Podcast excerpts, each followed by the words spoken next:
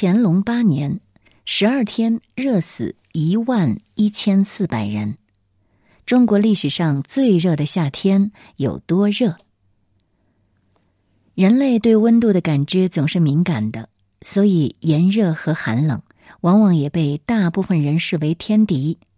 伴随着全球变暖，我们经常对炎热的天气进行吐槽：“热死了，热死了。”但你知道号称中国历史上最热的夏天到底有多热吗？乾隆八年（公元一七四三年）发生了很多故事，而中国历史上最热的夏天就出现在乾隆八年的某一个夏天。在历史记载中，在公元一七四三年七月十四到二十五号这十二天之内。北京城的近郊和城内就有一万一千四百人因为炎热而导致死亡。以当时朝廷的统计来看，平均每天要死近千人，这是个恐怖的数字，而且仅仅只是在北京附近。可是各位不要忘了，在当时的那个朝代呢，出了这么大的事情，如果不能及时解决，涉及这个事情的官员乌纱帽多半不保。所以上报的这个数据呢，多半是掺了一些水分的，真实的数据怕是更让人细思极恐。那究竟得多热的天气才能热死这么多人呢？根据如今的中国气象局国家气候中心古气候研究室主任张德二的研究，在公元一七四三年七月二十号到二十五号的温值是最高的。平均值是高于四十摄氏度，其中呢又以二十五号的温值最高，达到了恐怖的四十四点四摄氏度，地表的温度更是近乎六十五摄氏度，或者在数据上呢不能极大的感受到气温的热，那我们就给大家举一些例子，在日常生活当中呢，室内二十七摄氏度的时候，我们就已经感觉到热了。而根据不同温度的体感指数，从二十五摄氏度开始就已经算是炎热。这个时候怕热的朋友已经用上电风扇了，而超过二十七点九摄氏度的时候，那就是酷热，凉席也就派上用场。三十摄氏度的时候，空调也给伺候上了。气温达到三十五摄氏度的高温的时候呢，那真的是有空调的地方是安全区，没空调的地方是毒区，可谓是见光死。更何况日均四十摄氏度以上。高义县志曾有记载：五月二十八至六月初六，墙壁重阴，一炎如火灼，日中迁息消化。人多渴死，连这个铅和锡都被热化了。那我们就再来科普一下，铅的熔点呢是在三百二十七点四六摄氏度，锡的熔点在二百三十一点九三摄氏度。这当然是夸张了些啊，不过呢，也从侧面说明了天气到底有多热。连乾隆皇帝也写下了一首关于热的诗，他说。盘与雪殿，潋滟翻寒光，辗转苦烦热，心在千里旁。我们细想一下这首诗的这个背景：躺在空调房里的乾隆，他就写诗来吐槽天气有多热。那民间的百姓显然是更加痛苦了。那我们之前说到热死那么多人，它是有人文因素的。因为当时那个年代，以当时的社会生产力、科技水平，人们是很难保证做到足不出户又能维持生计。在古代呢，又没有空调，而一般人根本就买不起和油一样价钱的冰。在酷热的环境下，他们还要劳作，又没有良好的避暑的设施。你想想看，人们多半会饮恨而亡啊！在这炎热的天气之下。大家可能会问到哈，当时的皇亲贵族又过着什么日子呢？那可和平民老百姓是不一样的，人家过的那是太舒适了。首当其冲的就是老百姓享受不起的冰块。据史书记载，北京周边有着十数座用于储藏冰块的冷窖，在大冬天把冰块储存在里面，到了炎热的夏天就提供给皇室来使用。将冰块储存在盒子里面，盒子当中呢放一些水果，皇亲贵族们。就一边享受着冰镇水果带来的清凉，一边还要享受着仆人们用蒲扇拂来的带着一点凉气儿的风，这不就是古代的空调房里最好的享受了吗？其次呢，就是龙皮。《后山谭丛》卷二有这样的记载：夏阴公伏日公帐温室，借客具加衣。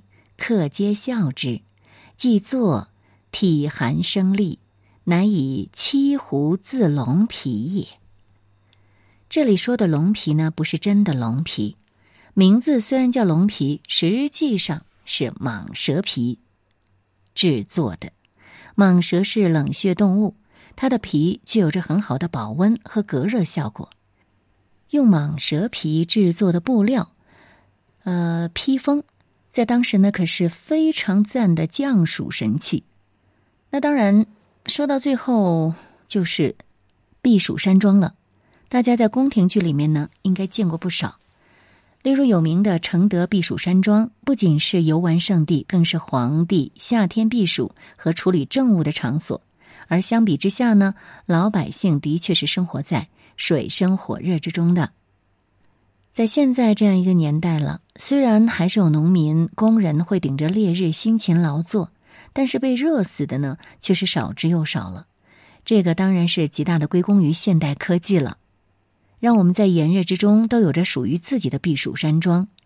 但随着人类科学的不断发展，全球变暖是越发严重，极端天气出现的频率呢越发高了。我国南方天气也出现了持续不断的高温气候。那所以呢，我们要在今天的节目当中提倡低碳生活。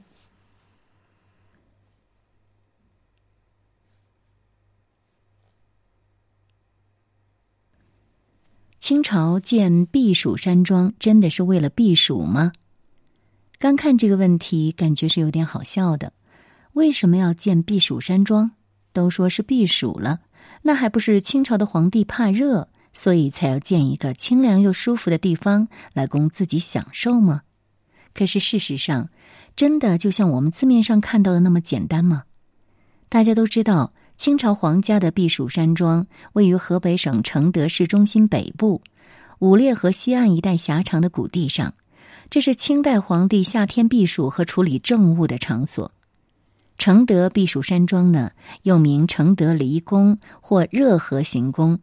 始建于康熙四十二年，到乾隆五十七年才全部竣工，总共耗时八十九年，经历了康熙、雍正、乾隆三代帝王。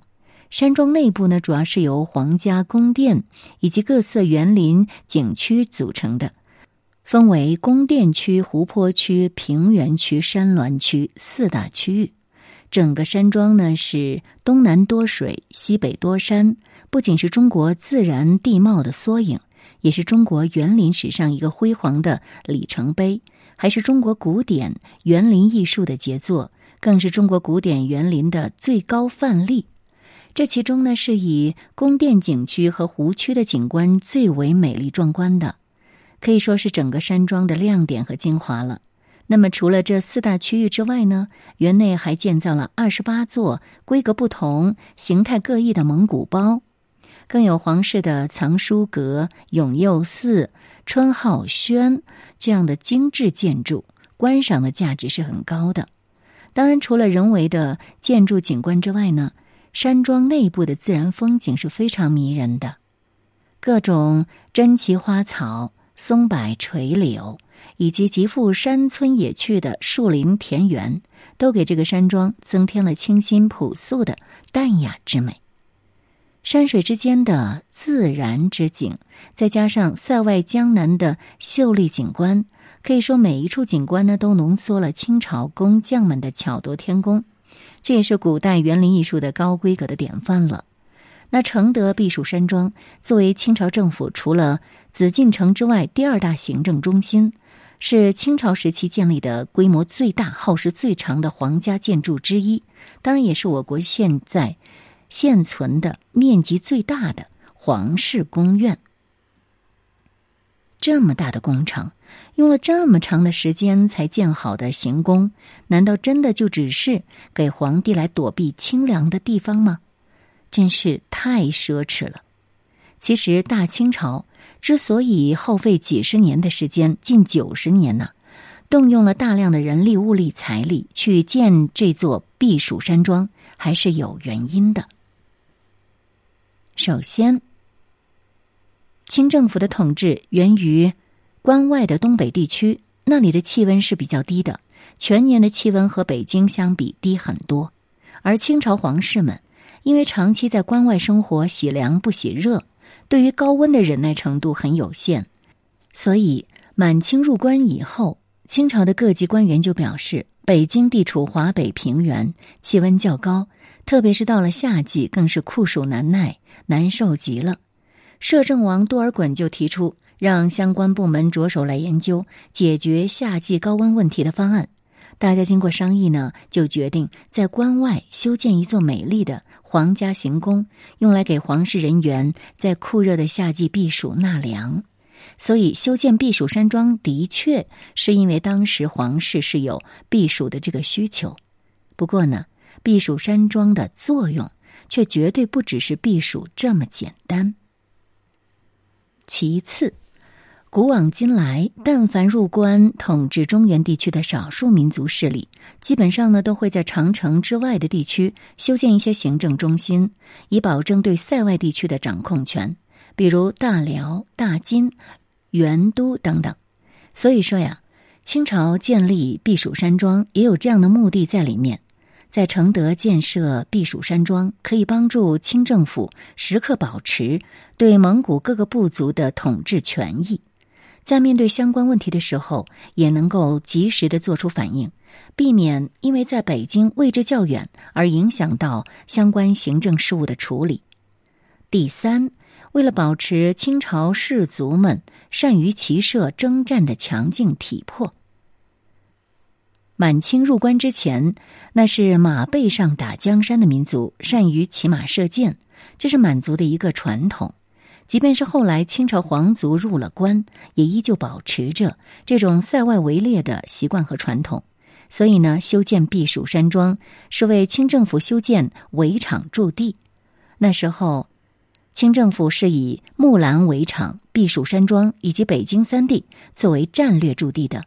同时，还以为皇帝供应物资为由，额外修建了二十多个行宫，自此呢，就形成了一条稳固的战略地带，以此来保证清政府的统治，保证大清政权的稳定。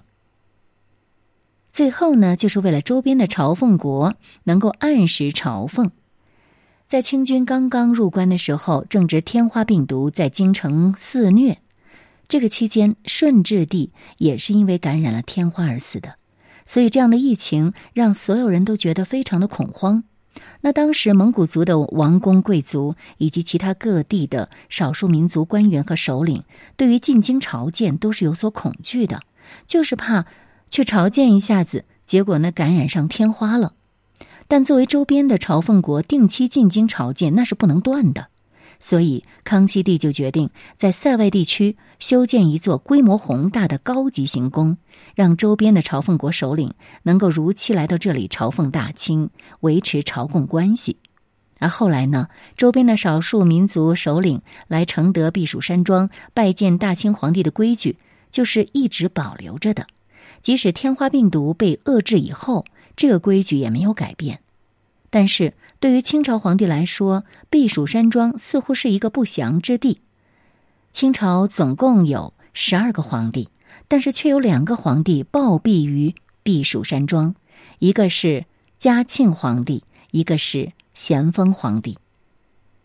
现在呢，承德的避暑山庄不仅是中国著名的旅游景点，还是世界文化遗产、国家五 A 级旅游景区、全国重点文物。保护单位，中国四大名园之一。